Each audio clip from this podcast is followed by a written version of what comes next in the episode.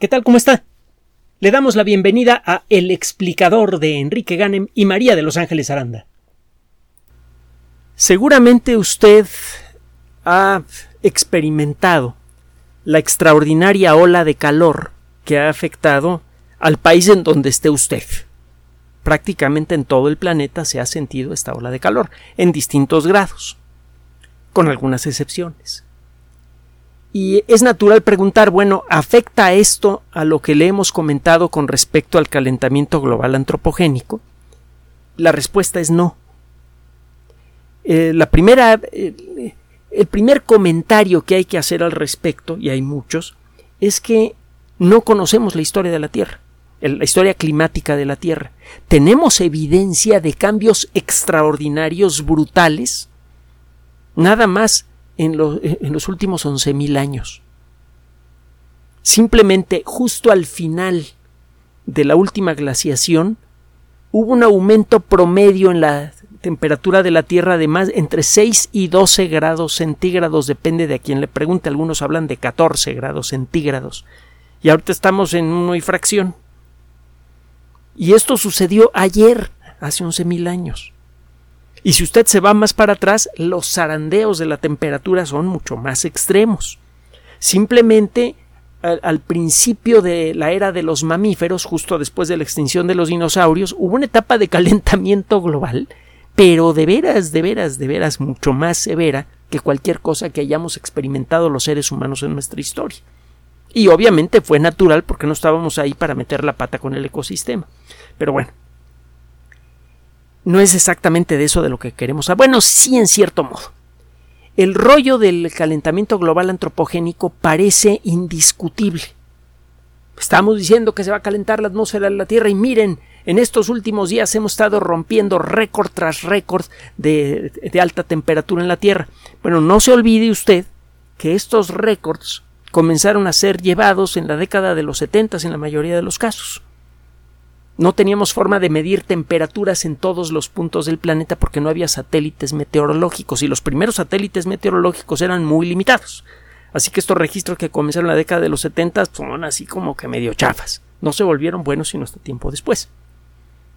Entonces eso, pues bueno, es un poco como cuando se pone usted a jugar minitas o a las cartas en, una computadora recién establecida. El romper récords pues, es fácil porque no había, ¿no? Pero eso no es todo. A diferencia, de, de, hecho, los registros de temperatura realmente comenzaron a hacerse en forma más o menos regular en el 78. Ya habían entrado el último cuarto del siglo pasado. Es decir, no solamente ayer, hace una hora desde la perspectiva de, de, de, la historia del clima terrestre. Bueno, pero ¿de qué vamos a hablar el día de hoy? Ya, ya en serio. Resulta que no todos los científicos, a, diferencia de lo que le dan a uno entender en los medios de comunicación masiva, lo que le dejan a uno entrever. Los expertos han señalado que el clima de la Tierra está cambiando por la acción humana. Todos los expertos están de acuerdo en que el aumento de temperatura es consecuencia. Ese tipo de frases, que, eh, eh, de frases hechas, las escucha usted por todos lados, a veces ni siquiera las escucha, sino que de manera implícita en la narrativa de las noticias que le presentan a usted, le queda a uno la sensación, mañosamente implantada por las personas que redactaron esas noticias, de que realmente todos los científicos están de acuerdo con este rollo y que realmente está muy bien eh, planteado. Bueno, hay una revista que se llama Geoscience Frontiers, Fronteras de la Geociencia, que es una revista de, prestigio, en la que un investigador, Nicolás Scafetta, está presentando eh, las conclusiones de varios trabajos que viene realizando él y otros investigadores en el área del calentamiento global eh, eh, en las últimas décadas. Resulta que los modelos matemáticos que se utilizan para establecer la posible eh, eh, el, posible impacto ambiental de las actividades humanas y en particular el posible impacto térmico de las actividades humanas en el, en el ambiente involucran una serie de simplificaciones. para poder establecer que realmente el clima de la Tierra está cambiando, es necesario primero tener una idea de cuáles son las fuentes de entrada de energía a nuestro planeta, para luego establecer hasta qué punto la atmósfera se está quedando con esa energía en forma de calor. Y a partir de eso decidir si este proceso ha sido alterado por la especie humana. Toda la energía que hay en nuestro planeta, la energía que mueve a las mareas, que mueve al viento y que hace que los seres vivos estemos vivos, viene del Sol. Hay, eh, en, el eh, balance energético de nuestro planeta hay otras fuentes, por ejemplo, eh, la radiactividad natural de nuestro planeta, que contribuye con una cantidad verdaderamente ridícula a la temperatura promedio de la atmósfera terrestre, y también la radiación cósmica. Recuerde que el espacio está lleno de átomos acelerados por explosiones de supernova y otras cosas más, que se mueven en unas velocidades fantásticas con energía muy superior a la que se puede conseguir con el gran acelerador de, partículas de, del CERN. Y estos núcleos, por ejemplo, núcleos de átomos de oxígeno que son más o menos comunes, cuando entran a la atmósfera de la Tierra le pegan algún átomo que está en la alta atmósfera, los dos se deshacen salen volando un montón de pedacitos que le pegan a otros átomos, se deshacen esos átomos secundarios y eh, con cada choque se genera una lluvia nueva de partículas. Entra una partícula a la atmósfera y se inicia un proceso en cascada que acaba generando a miles de partículas que caen como una granizada del cielo. Esa granizada radioactiva tiene efectos en la evolución de la vida y, entre otras cosas, deposita energía en la superficie terrestre y en la atmósfera y esa energía se convierte en calor los rayos cósmicos también calientan a la atmósfera terrestre. Bueno, en, el panel intergubernamental de cambio climático, y esto lo dice el autor del estudio, estima que prácticamente el 100% del calentamiento observado en la superficie terrestre entre 1850 entre 1850 y 1900, que es cuando se inicia la revolución industrial al presente, ha sido causado por emisiones de gas generadas directa o indirectamente por la actividad humana. A esto se le conoce como la teoría del calentamiento global antropogénico. Bueno, en, tiene tiempo que varios investigadores critican esta perspectiva por varios motivos.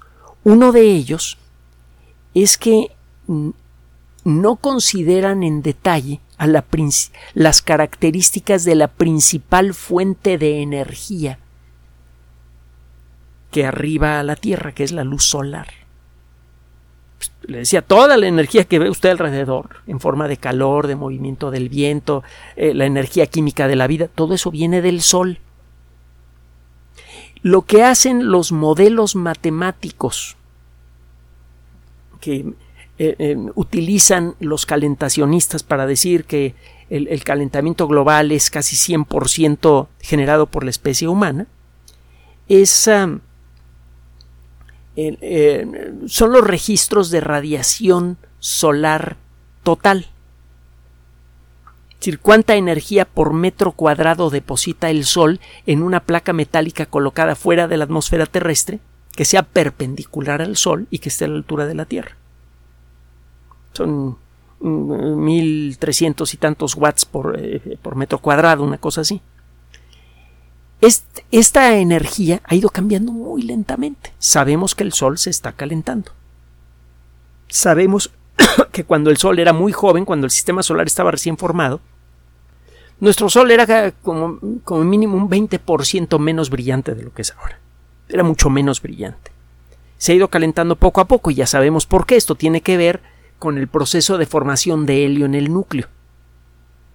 Se están fundiendo átomos de hidrógeno en el, núcleo del Sol, se están formando átomos de helio y ese helio se va acumulando poco a poco en el Sol y va estorbando las reacciones termonucleares.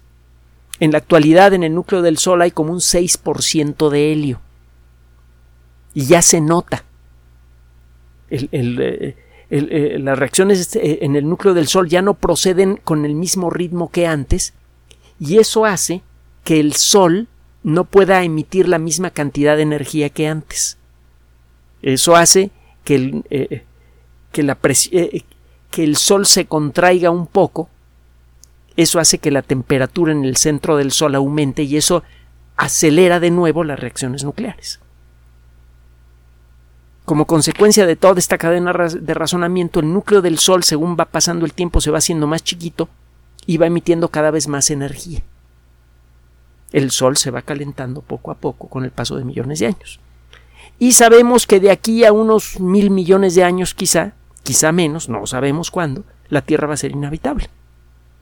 La temperatura, va a la temperatura promedio en la superficie de la Tierra va a superar los 60 grados centígrados y eh, a menos que por el proceso de evolución las especies en ese futuro remoto se estén adaptando a esas nuevas temperaturas, este, la vida en la Tierra va a cesar.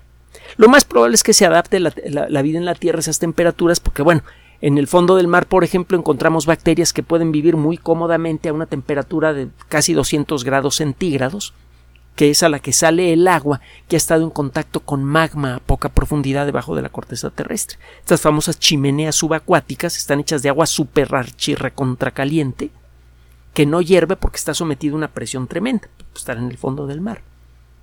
El agua sale, entra en contacto con el agua fría del fondo del mar y se precipitan los minerales que vienen disueltos en el, en el agua y por eso eso le da al agua el aspecto como de humo Parece que está saliendo humo debajo del agua. Lo que sale es agua súper caliente con minerales. Y ahí viven bacterias muy contentas a esa temperatura. Es muy probable que otros organismos en la superficie terrestre se vayan acostumbrando a la nueva temperatura con el paso de millones de años. Eso no nos importa ahorita. El caso es que el Sol se está calentando poco a poco. Eh, y lo que se considera en los cálculos para el calentamiento global antropogénico es simplemente cuánta energía está cayendo por metro cuadrado aquí en la Tierra proveniente del Sol en lo que dicen estos investigadores es que hay evidencia de que hay otros procesos que pueden afectar en un pequeño porcentaje la cantidad de energía que recibimos del cielo. Por ejemplo, la actividad magnética del Sol, que sabemos que cambia de manera espectacular cada 11 años y fracción. Cuando hay muchos campos magnéticos torcidos en la superficie del Sol, la parte de la superficie del Sol en donde hay un campo magnético súper retorcido se enfría un poco.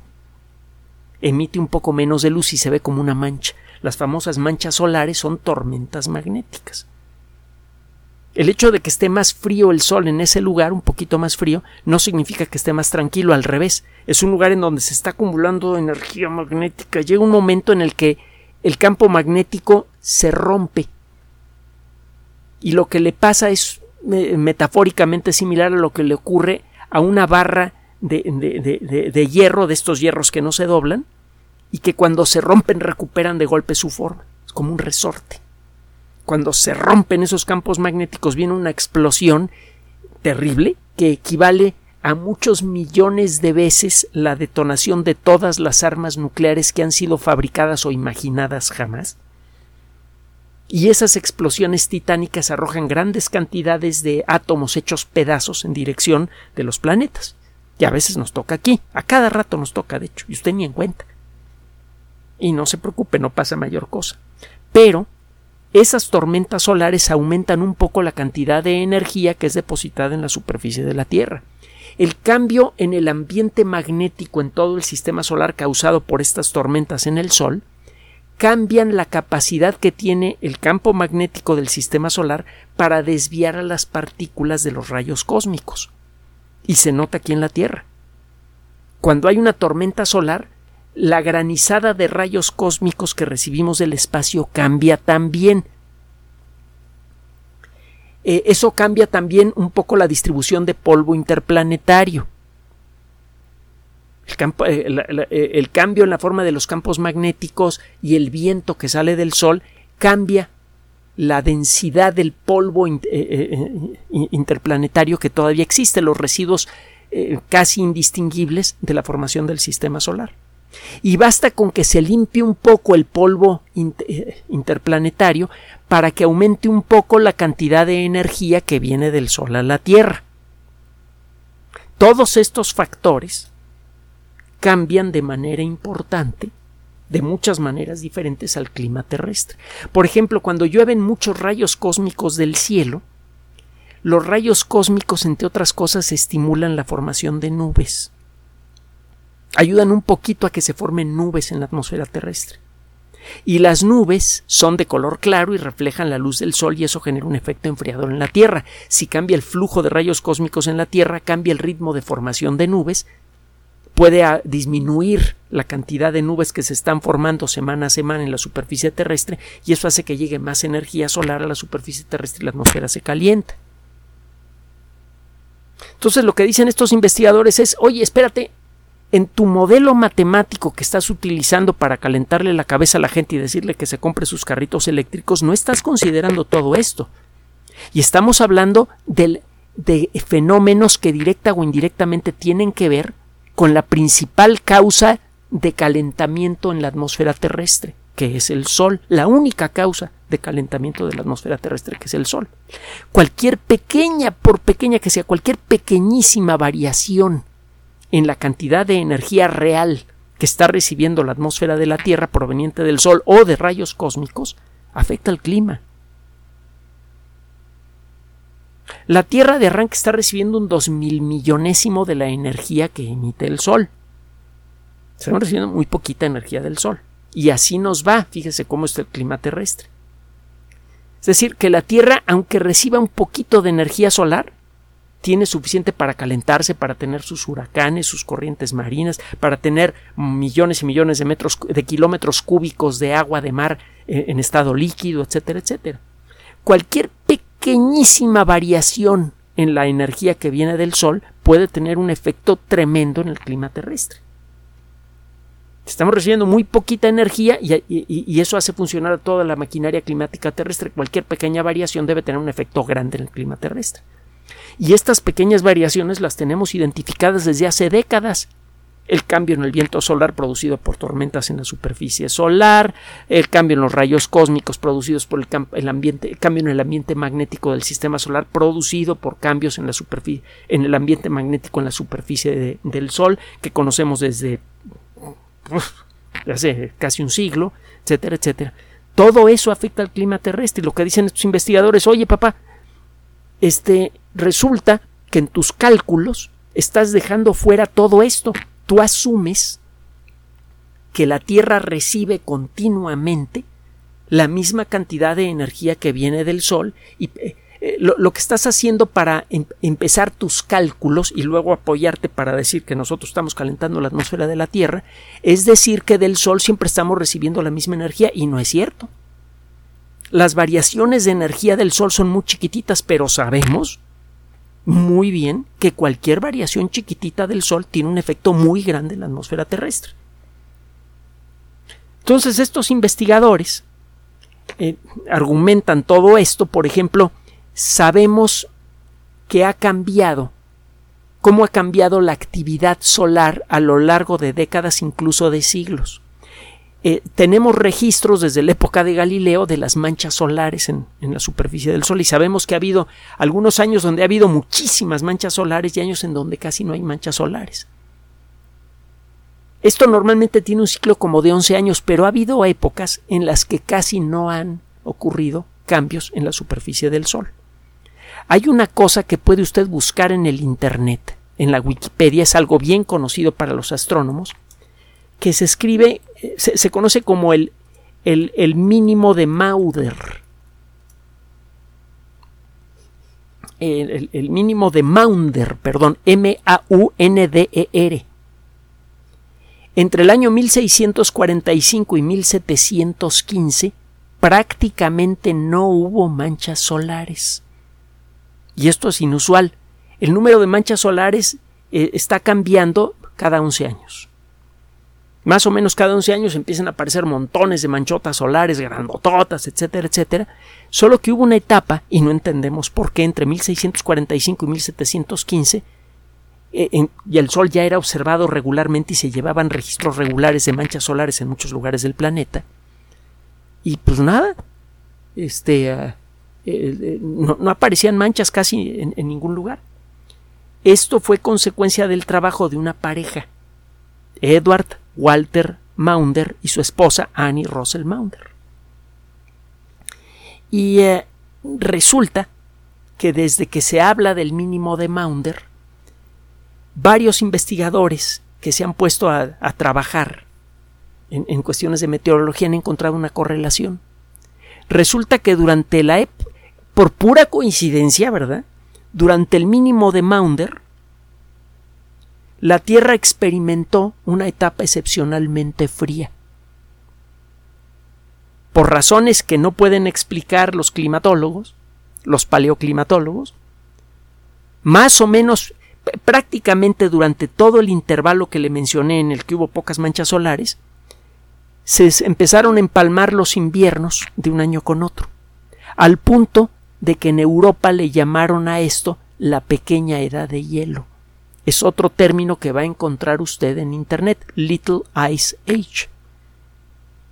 Es una de las muestras más claras de que el, eh, el clima terrestre puede ser gravemente afectado por lo que sucede en el Sol. Una etapa en donde el Sol tuvo menos actividad de la normal produjo un frío extremo en la Tierra. No al punto de que se llenara de hielo, pero sí hizo un frío de los 10.000 demonios en muchas partes eh, del mundo, sobre todo en el hemisferio norte, y eso redujo la productividad de los campos y eso produjo hambrunas, entre otras cosas. Fue un verdadero desastre. No fue una cosa menor lo de la pequeña edad de hielo. Entonces, hay motivos muy fuertes para creer que la actividad solar, aunque sea pequeñita, tiene un efecto muy grande en el clima terrestre. Entonces, este investigador y otros se ponen a, a, introducir correcciones en los modelos matemáticos que se han utilizado para el rollo del calentamiento global antropogénico hay una discusión técnica bastante grande en estos artículos. Si le interesa, lo puede usted descargar. Le repito el nombre de la revista. Se llama Geoscience Frontiers. Geoscience Frontiers. Geoscience Frontiers. ¿A qué conclusiones llegan estos investigadores? Están bien sabrosas. No puedo dejar de regodearme en, estos datos. Porque sabe que se me hace que Ángeles y un servidor somos los únicos que estamos tratando de llevar un poquito de sentido común a todo el rollo calentacionista. Bueno, eh, según estos investigadores, a la hora de incorporar los elementos matemáticos que describen todos los factores que le mencioné antes, encuentran estos investigadores que dada la actividad solar de las últimas décadas, cabría esperar un aumento eh, bueno, se supone que en la actualidad andamos por allá de un grado y fracción, eh, eh, cerca de un grado centígrado por encima de lo normal. Y lo que encuentran estos investigadores es que si se incluyen estos efectos claros de la actividad solar en el clima terrestre? En la actualidad debería haber, en, en, estas décadas debería haber un calentamiento global producido por cambios en la actividad solar de entre 0.9 y 1.8 grados centígrados, según eh, eh, los ajustes que le haga el modelo matemático. Usted corre varias simulaciones con cambiándole un poco a ciertos datos de los que no está usted perfectamente seguro y eh, lo que le dan eh, estos modelos es que en la actualidad deberíamos experimentar un calentamiento global que va entre el 0.9 y 1.8 grados centígrados, que es casi exactamente el calentamiento que estamos experimentando ahora. Eso significa, y estas son las palabras exactas de los autores, que el calentamiento antropogénico está grandemente sobreestimado. Una de las conclusiones fundamentales a las que llegan estos investigadores es que como el 80% de la influencia solar en el clima tiene que ver con estos cambios menores pero importantes para nosotros que experimenta el Sol como consecuencia de cambios en el ambiente magnético en la superficie del Sol, cambios en la distribución de los rayos cósmicos que son afectados por los campos magnéticos solares, etcétera, etcétera. Cambios en la cantidad de partículas cargadas que vienen del Sol, viento solar, etcétera, etcétera. Es decir, aquí hay un artículo publicado en una revista científica con argumentos analizables y discutibles, es decir, que, que, permiten una, una discusión seria, que argumenta con bastantes bases que lo que estamos experimentando en estas fechas podría deberse a cambios ligeros en la actividad magnética en el Sol. Sabemos que un cambio chiquitito produce un efecto grande aquí en la Tierra, lo sabemos desde hace mucho, a menos que nos hagamos los tontos. Pero si es usted un meteorólogo serio y un astrónomo serio, un astrofísico que se dedica al estudio del Sol, sabe esto. Cualquier persona que de veras pretenda entender el funcionamiento de la maquinaria climática sabe del mínimo de Maunder. Búsquelo en la Wikipedia. le vuelvo a invitar a que lo haga y de preferencia búsquelo en inglés porque las traducciones al español son medio traicioneras y a veces mañosas, que es uno de los defectos que a veces tiene Wikipedia. Que a veces un, un cierto tema queda en manos de un pequeño sátrapa que decide qué es lo que se va a publicar y qué no. Pero bueno. El caso es que busque el mínimo de Maunder. En Internet va a encontrar referencias por todos lados. Sabemos que el Sol afecta el clima de la Tierra. Y sabemos que ahorita tiene una actividad magnética muy intensa desde hace varias décadas y eso se corresponde con un calentamiento eh, fuera de lo, de lo, de lo común en nuestra, en nuestra atmósfera. Entonces, ¿que estamos experimentando una ola de calor? Sí, claro. Claro que sí. ¿Que eso se deba claramente al calentamiento global antropogénico? No. Más bien, todo parece indicar, basándonos en datos publicados en revistas científicas de a verdad, y no nada más en los rollos que se escuchan en los medios de comunicación masiva, que muchas veces no se sabe siquiera si estas personas conocen el nombre de un solo experto en materia ambiental. Este, el, el calentamiento que estamos experimentando ahora en buena medida podría venir del sol. Ahora, a lo mejor este artículo no está bien, a lo mejor tiene errores, no parece ser el caso porque para ser publicado en esta revista pasó primero por manos de los árbitros, que son expertos en el tema. Y el que publica también es experto en el tema, por cierto. Ese sí es un experto, y acuérdense del nombre. Nicola Scafetta, con doble T, es uno de muchos expertos ambientales que no necesariamente están de acuerdo con el rollo del calentamiento global antropogénico, que es un rollo político. Nada más vea quién lo lanzó y quién lo soporta. Está orientado para que países como el nuestro dejen de producir petróleo y se vuelvan a empobrecer y vuelvan a quedar en manos de otros. Entonces, ya me estoy enojando, mejor me calmo. Un trabajo científico publicado en una revista científica de a verdad por un científico de a verdad bien identificado está diciendo que casi todo el calentamiento global que estamos experimentando en estas fechas puede ser generado por el Sol. Eso significa que no entendemos el funcionamiento de la maquinaria climática con suficiente detalle, que es algo que hemos venido diciendo con estas palabras por décadas.